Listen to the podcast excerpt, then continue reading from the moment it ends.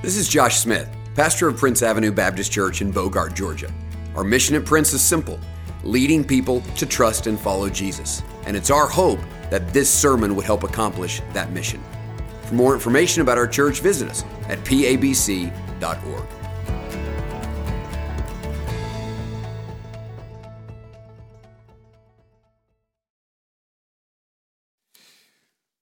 take your Bibles this morning and turn with me to Hebrews chapter 1. Hebrews chapter 1. We began last week with an overview of this book. If you're uh, new to Prince, I want you to know our normal habit is to walk through books of the Bible, and we began a long journey through the book of Hebrews with an overview last week, and we'll dive right in this morning to Hebrews 1 1 through 4 today. Uh, if you have not already received or gotten one of these journals, there are a few of them, I believe, left uh, in the tabernacle and right here in the foyer. This is just, it's the version that I'm preaching from, English Standard Version, and it's just a journaling Bible. So as I preach through Hebrews 1, 1 through 4 this morning, you can follow along and take notes right there and keep this with you, all the sermon notes as we preach through this book. Well, during the age of enlightenment in the 19th century, a new view of God emerged. As was happening in the age of enlightenment, a new desire to elevate human reason above everything else. They began to teach that there was a God who created the world, but did not do anything after that. He simply created the world and let it to continue exist on its own and has left all humanity to figure God out by our own human reason. It was a philosophy known as deism. Now, because they only believed that which could be understood and that which could be reasoned, it left them in a very difficult circumstance because when it comes to everything about Christ, you can't reason it all. They rejected anything that could not be explained. They rejected the supernatural. They rejected the revelation of God. They rejected miracles and the Bible, and they even rejected their need for a Savior. Now, what happens when you begin to teach a God like that is that you begin to believe that instead of God being the center of the universe, you're the center of the universe. Instead of you revolving around God, God is now revolving around you. And the result is people end up creating a God in their own image because without revelation, you're simply left to your own reasoning. And that reasoning without the Holy Spirit of God cannot come up with the things of God. About 15 years ago, there was a book that was written that identified what sociologists believed was the new religion of the day, particularly among teenagers. As a matter of fact, it was a religion which was believed to be particularly seen among teenagers in the church. It was a new form of deism called moralistic therapeutic deism. Moralistic therapeutic deism. By moralistic, it means that God's desire is for you to be good, to be just, to do what is right. It diminished the person of Christ and the call of Christ to complete surrender, but it elevated the moral teaching of Christ, as if those things could be separated. Therapeutic means God's desire for you primarily is to be happy and to be whole and to be healthy, that it focused on your self esteem above all things. And deism mean that we believe in God and He created the world, but He's really not involved in our everyday life. We don't think about God that much. As a matter of fact, the only time we really need God is when we're in a crisis situation, because after all, God is really just a cosmic therapist. Now, the sad discovery of this study, which many absolutely agreed to and believe was true, is that kids did not grow up believing this because the world taught it to them. They grew up believing this because the church taught it to them. The reality is that the man centered, self help, pragmatic, gospelless sermons of that generation that focused more on your need for self identity and more on personal application and self esteem than they did the glories of Jesus Christ, left a generation coming to church but missing Jesus Christ. The church created this. With all of our smoke and mirrors and all of our gimmicks, the church raised a generation of moralistic, therapeutic deists. Now, in this age in which more than we probably would like to admit, this is the view of the day, in which people take Christ lightly. They trifle with Jesus.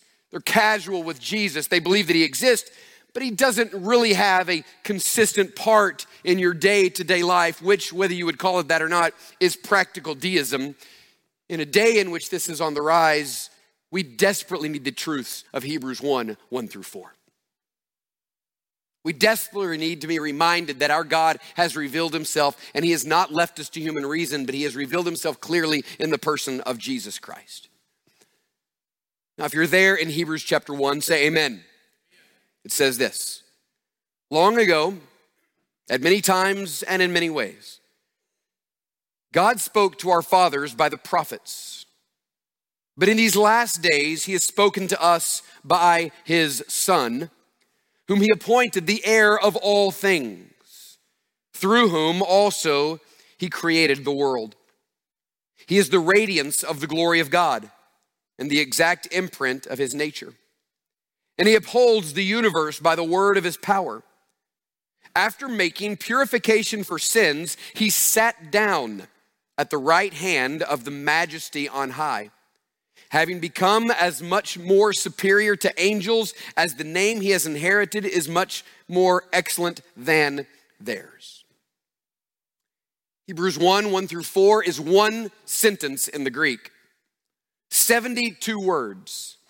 And if you were to do what you used to have to do in English class, what you still have to do when you're trying to understand the New Testament, if you were to diagram that one sentence, you would find that there is one phrase in which everything else in that sentence flows. It is simply this God has spoken to us by his Son. God has spoken to us by his Son. Everything else in verses one through four is connected to that truth. And even more than that, everything else in the book of Hebrews is connected to that truth that every single thing that's going to be said after this in all of the 13 chapters of Hebrews depends on our understanding of this truth. God has spoken to us by his Son. One of the things that's so beautiful to us about the book of Hebrews and the way in which it's written is that there is no intro and there is no context. It doesn't say say from Paul or from Luke or from Barnabas or Apollos or whoever wrote Hebrews. To the church in Italy, grace and peace to you. It doesn't start that way, and there's reason behind that. The reason is because the author of Hebrews, as quickly as possible, wants to get immediately to this truth. The author of Hebrews, from the very start, wants to make it very clear that God has something to say, and everything he wants to say, he says in the person and work of Jesus Christ. He is the final and the ultimate word. As quickly as possible, he gets to Jesus Christ. Now let's take the two parts of that phrase and dive into it a little bit deeper this morning. God has spoken, and he's spoken by his son. First, God has spoken. That's the point of verse 1. This is emphatically established and extremely important. Meaning that without question, here at the very beginning, it speaks against any idea of deism by saying God has revealed himself. He always has, and he continues to make himself known. It says, Long ago, at many times in many ways, God spoke to our fathers by the prophets.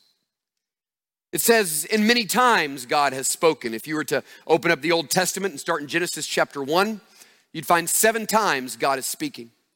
You go to chapter 2 and you would quickly realize that Adam and Eve were not left to their own ability to reason to discover God because God spoke to them.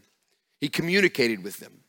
And from that moment, throughout the Old Testament, God is speaking to his people at many times. This is not a rare occasion, he's continually speaking. The truth is, you could say that the entire Old Testament is just following God's people and their response to the revelation of God. Meaning, moment by moment, God would say, Do this, and they would do it. And when they did that, God would tell them the next thing to do. Abraham, I want you to go, and I'm not going to tell you where you're going, but by faith, I want you to follow.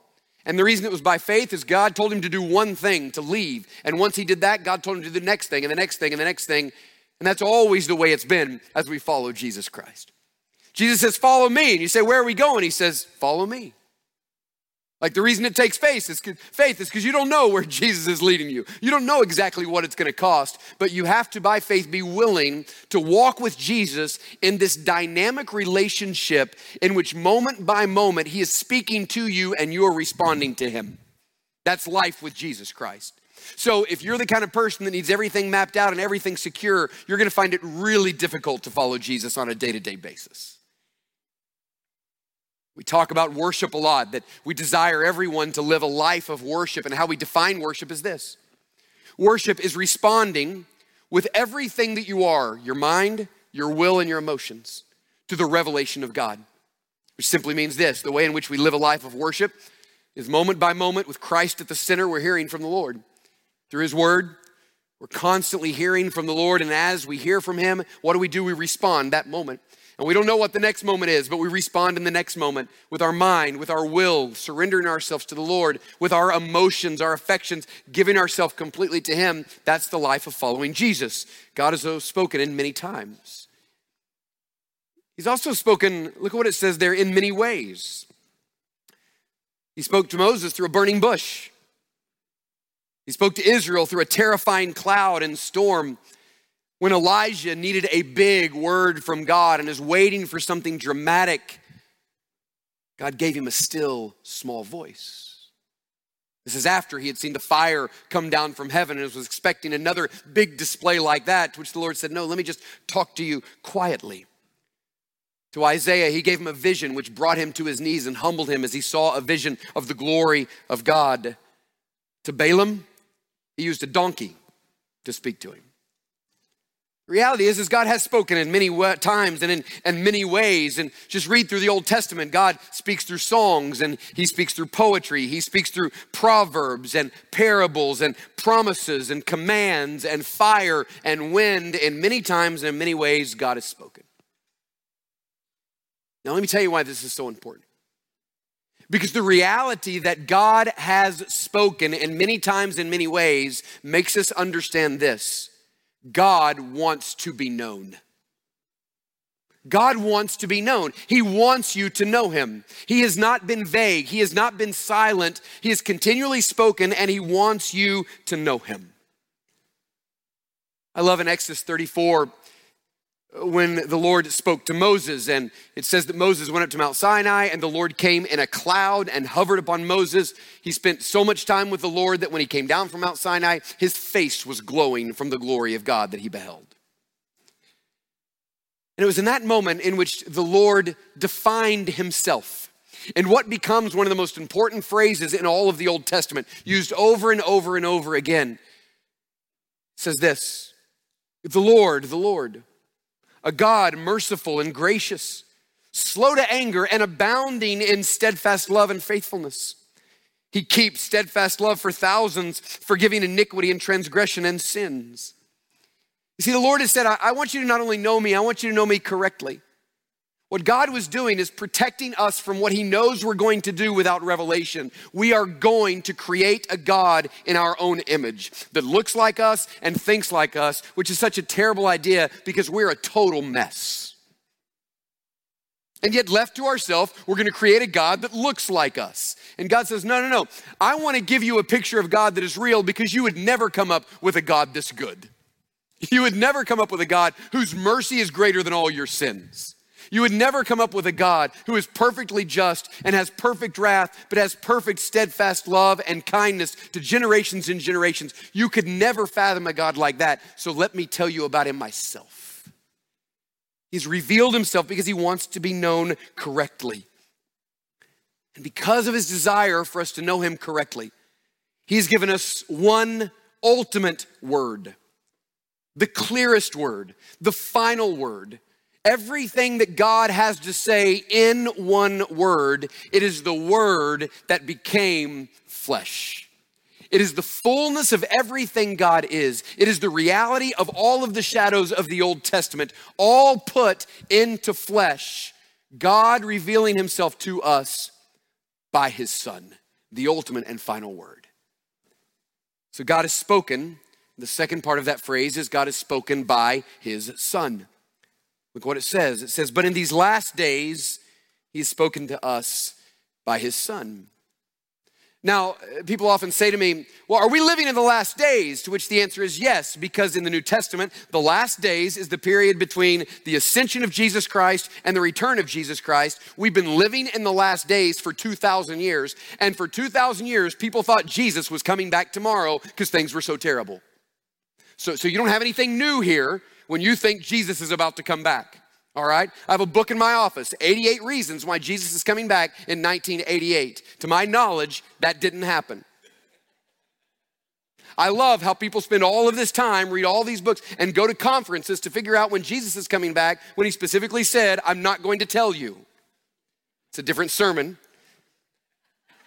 But we're living in the last days. And so, in these last days, it says God has chosen to speak to us by a son, the ultimate and final word of God. Now, listen, Hebrews 1 is a chapter of contrasts. We'll see this more next week. Because what we're going to see next week is that Jesus is superior to angels, and you wonder why that matters. We'll come back next week. But everything in Hebrews 1 is about a contrast. And the reason is, is because the author wants to show that Jesus is superior to everything. So the contrast is here in verse 1 and 2. Well, God spoke it many times and in many ways by many prophets, but now God has spoken in one way definitively, not in another prophet, but in his own son. In other words, there have been many spokesmen throughout the generations. Now there is one spokesman, and everything God wants to say, he's saying through Jesus Christ. Now, listen, I don't, I don't just mean the red letters. So it's not simply the words that Jesus spoke. What we mean by this is in Jesus' coming, in who he is, in what he did and what he said and how he ministered through his death, his burial, his resurrection, his sinless life, his ascension, the fact that he is now seated at the right hand of the Father. All of that is the way in which God is speaking to us. God wants to be known. And the way in which he is known is through Jesus Christ. Listen, everything God has to say and everything you need to know, and the answer to every question you have is found in Jesus Christ. That's why a church that gives you a little Jesus is of little help. You don't need little Jesus, you need more Jesus. Every day you need more and more and more Jesus because there's nothing God wants to say that he is not saying through Jesus Christ.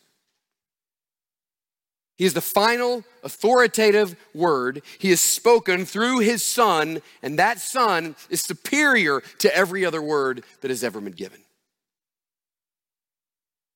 Now, he continues in the following verses and gives us a little information about the son. Now, you could say that it's enough right there to say that God has spoken and his final authoritative word is Jesus Christ. But lest this morning, in an audience much like the one that was receiving this letter originally, lest there be any confusion about Jesus, lest we ignore Jesus, lest we trifle with Jesus, lest we become casual with Jesus, lest we fall into this idea that Jesus is just a moral teacher or a self help therapist, or lest we think that somehow we are the center of the universe. Hebrews 1 gives us a little biography of Jesus, just to clear things up. He gives us seven statements about who Jesus Christ really is, just to make sure that Jesus has a proper place in our minds and lives. In my doctoral studies, I had a, a professor who was one of the most brilliant men I've ever been around in my entire life. You listen to him teach and his grasp of the Word of God, of the original languages, you think this is like a once in a generation mind. He was also from Rome, Georgia. And in the midst of all of his doctrinal studies, he had never lost the deepest Southern accent I've ever heard in my entire life. Which means when you heard him preach, and he was a masterful preacher, it took a while. I don't mean this offensive, but it took a while to figure out if he was smart or not. I'm just saying. Like you just weren't sure what you're just kind of holding. I think I think I think he's brilliant, but I'm not sure he's brilliant. And the more you heard, you realized actually this guy is he knows what he's talking about. But what I began to discover as I got to know him is he, he kind of played on this a little bit. Like this was kind of his shtick, you know, this is kind of his thing. And he had a way to take the most brilliant truths and put them in the simplest terms and to use Southern isms in order to communicate. I'll never forget hearing him talk about this passage of Scripture, which does declare in no uncertain terms the glory of Jesus more beautifully than any other text in the New Testament. He talked about these seven wonders of Jesus Christ, and he said this if you were to go back and see the seven wonders of the ancient world, if you would go and view the pyramids of Giza, if you would go to the Colosseum in Rhodes, if you would go to the lighthouse in Alexandria and you would go see the statue of Zeus in Olympia and you would visit every one of the seven wonders of the ancient world and then you were to compare them to the seven statements about Jesus, the seven wonders of the world would look like nothing more than belly button lint. Well, there you go. I mean, that pretty much says it. How much superior is Jesus to everything else in the world? Well, you compare him to the seven wonders of the world, and all the seven wonders of the world look like belly button lint. I just, I wanted to put that in your mind this morning as we continue. Seven statements of Christ. Write them down. First, he is the inheritor. He is the inheritor. For those of you who are nervous because I have seven more things to say, just hold on. We're, you need this. We came for this purpose, and we got to set the stage for the rest of the book in your life. He is the inheritor. What do I mean? Well, it says the Son has been appointed the heir of all things. In the patriarchal system, the heir was the son that was chosen to receive everything. And he was honored above all the other sons. He was protected above all the other sons. There was kind of an aura about him. He was, he was special. This is why Joseph's brothers hated him because Joseph had these 10 older brothers, but Joseph was the only son of his father's wife, Rachel. And because of that, Joseph declared, I mean, his father declared Joseph to be the heir. And so here is the one that is receiving the special jacket and gets the special treatment and gets the special honor. And all of his older brothers disdain him for that because it was known that someday when his father died, Joseph was going to be the boss over all of them. As a matter of fact, the only inheritance the other brothers were going to get is they got it through Joseph because he received all of the authority that the father had when the father was going to die. He was the heir. Now, God the Father has not died, but it says here, He has appointed, you see that word? Jesus, the heir of all things.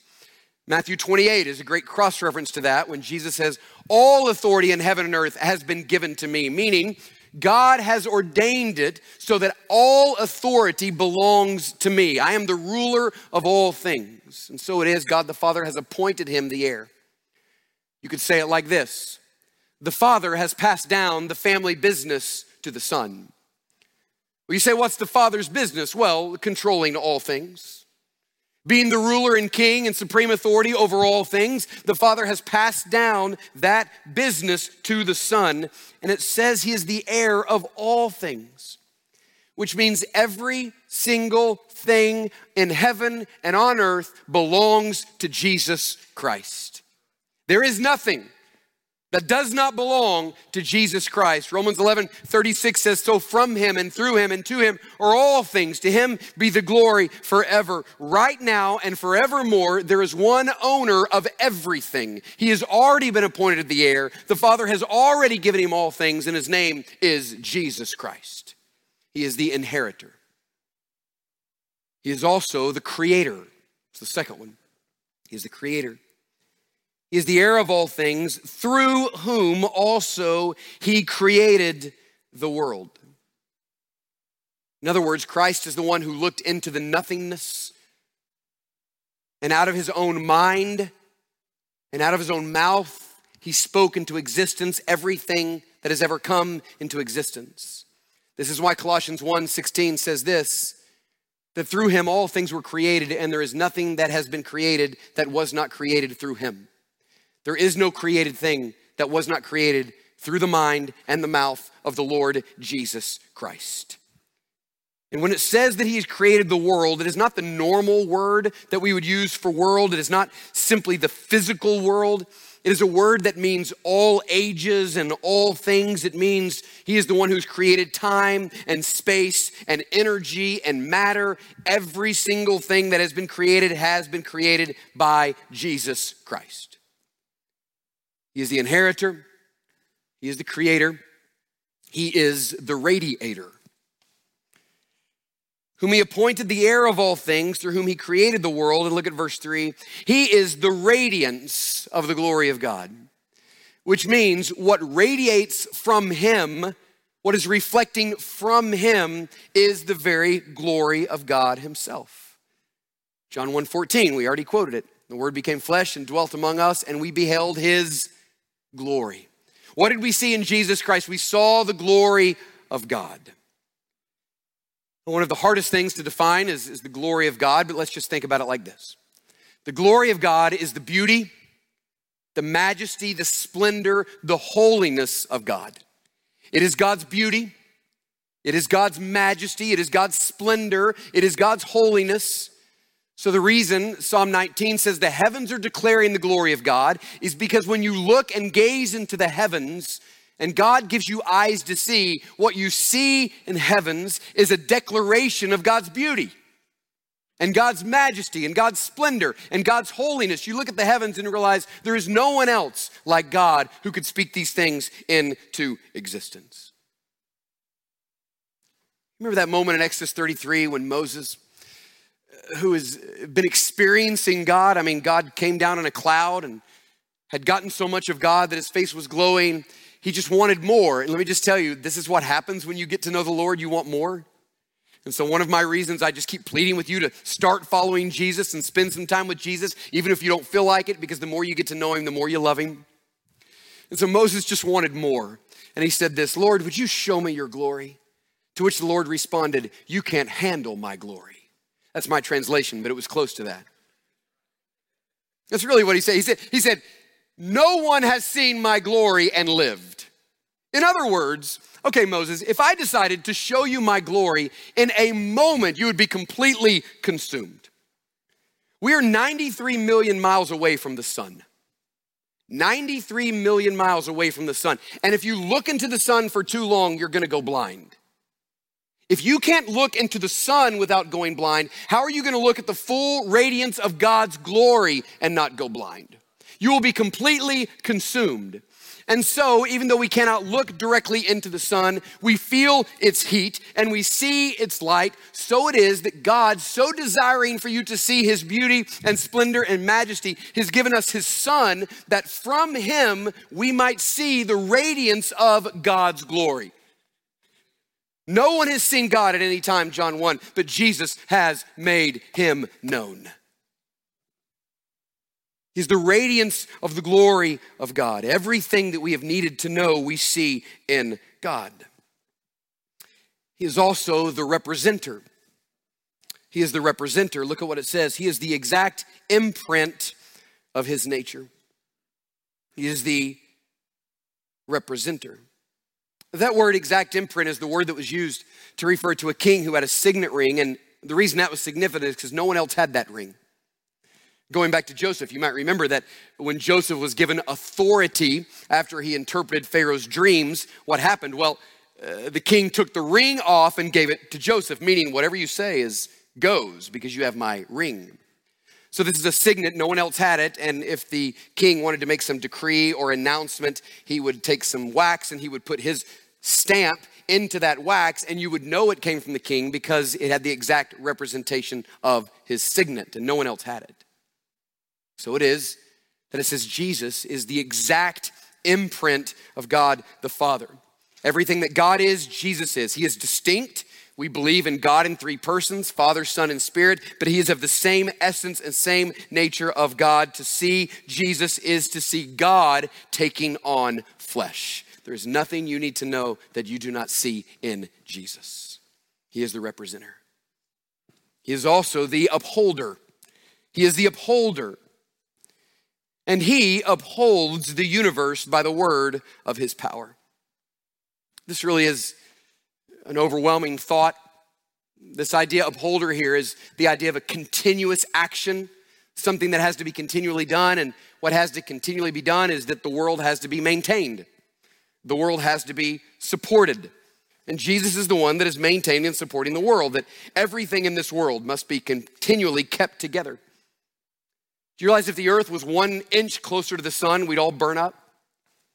Do you know if the earth was one inch further away from the sun, we would all freeze in a moment? Do you know the earth is tilted at 23 degrees? And the reason we have four seasons is because it's tilted at 23 degrees. If it was tilted at one degree difference, everything in our system would collapse. So let me ask you who is making sure that it stays at 23 degrees? Who is making sure we don't get an inch closer or an inch farther away? His name is Jesus Christ. That everything in this universe is being held together by Him. So if you were to look into the microscope and you would look at a cell, and you would see in the center of that cell a nucleus. And then inside of that, you would see all of these things that are putting the nucleus together. And you would realize that everything in our existence is, finds its life in these cells and in this nucleus, and realize that every bit of that that you see inside of that nucleus is there because Jesus has got it there. And because Jesus is keeping it there.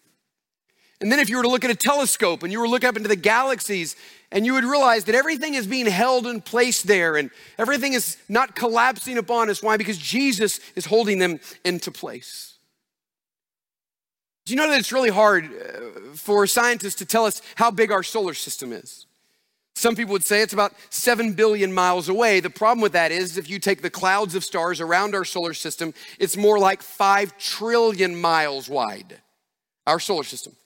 5 trillion miles wide. Listen to this. We have discovered 500 other solar systems. There are 500, and they're discovering more all the time. So, who it is that is keeping all of those together and putting all of those stars in place? Well, the answer is Jesus Christ is holding all of that in place. And listen, it doesn't take him any effort. He's not tired by doing this, he just does it because he's the sustainer of all things. Look at this next one. He is, he is the purifier. There's two more. He is, he is the purifier.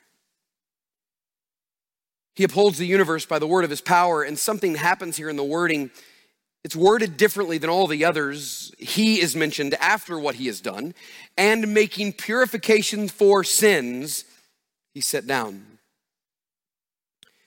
And we do need to pause for just a moment because this is where you come to the understanding that Jesus sees you and loves you and knows you and longs for you.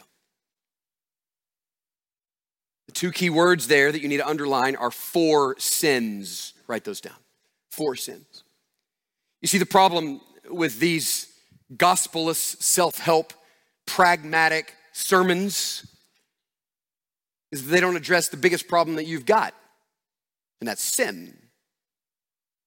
Your biggest problem is not your sense of self worth, your biggest problem is sin. That every problem you have and every problem I have flows out of the problem of sin. Your brokenness comes from sin. Your dysfunction comes from sin. Everything in our life, all of your idolatry, the sense of meaninglessness, the desire to know who you are and to figure all those things out, that's all sin. And so, if the biggest problem is sin, we need a solution for sin.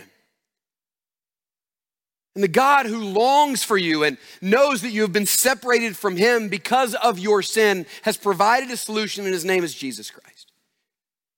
By saying he is the purifier, what it means is this is that you stand condemned before a holy, beautiful, majestic God in all of his splendor because of your sin, your rebellion against him.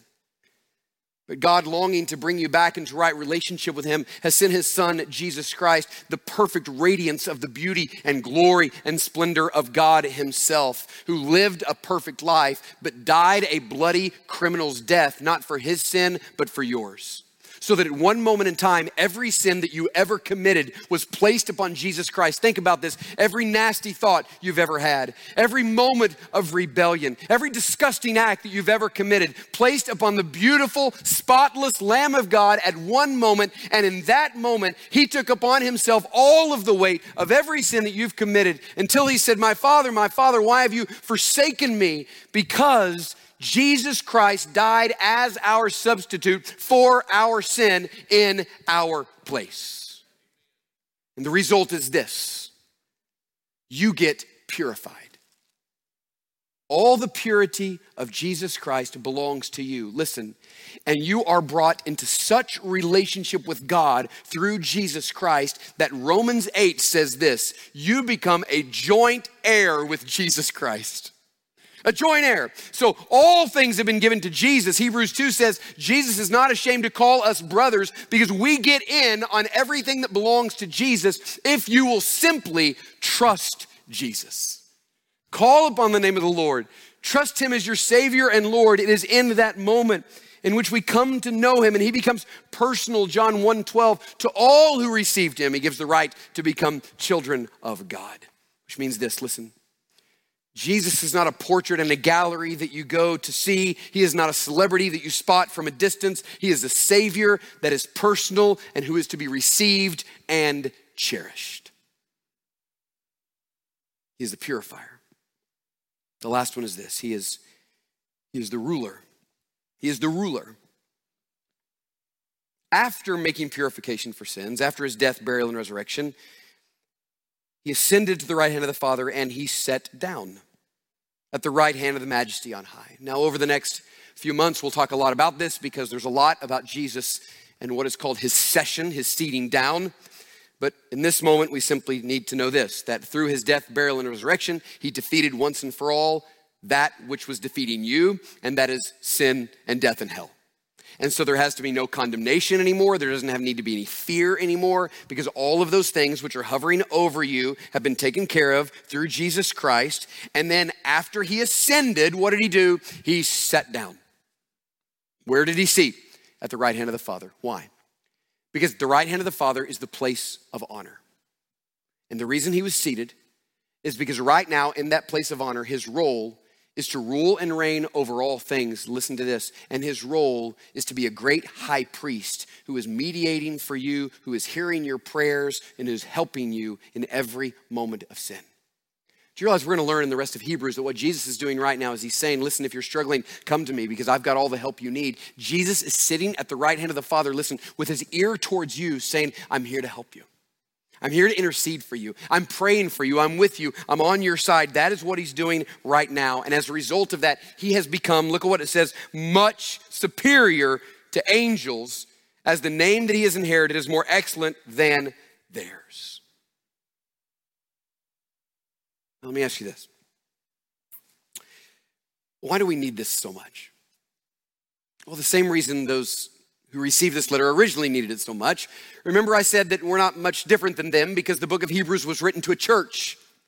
And in that church, just like in this room this morning, in the tabernacle online, there are some who are authentic believers in the Lord Jesus Christ. There are also th- some who, who know the facts, they know the truth, but there is no authentic relationship with the Lord. And this will be revealed at some point because they will fail to persevere. They won't make it faithful until the end. In other words, there's practical deists in this room. You know God exists and you know the facts about God, but God's not involved in your life. He's not involved in your decisions. You don't find your central identity in the Lord Jesus Christ. So, what Hebrews 1 says is this before we learn anything else, here's what is of most importance everything in all of the universe centers on Jesus. Therefore, everything in your life must center on Him as well. That's it.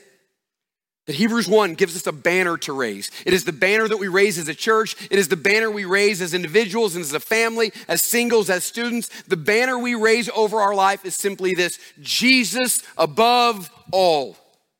There is nothing that matters more than Jesus. There is nothing more excellent than Jesus. We cannot ignore him. We cannot trifle with him. We cannot be casual with him because there's nothing that matters more than Jesus. He must be everything to us.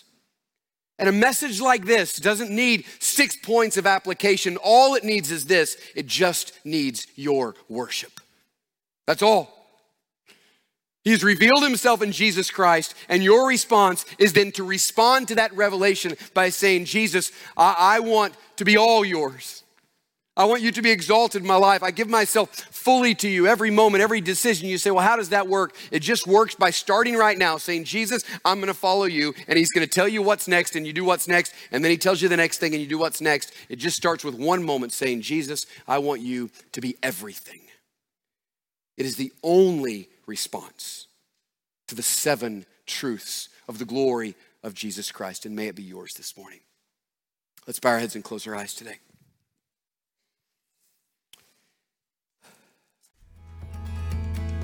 Thanks so much for taking the time to listen to this sermon. May you trust and follow Jesus more and lead others to do the same. For more information, visit us at pabc.org.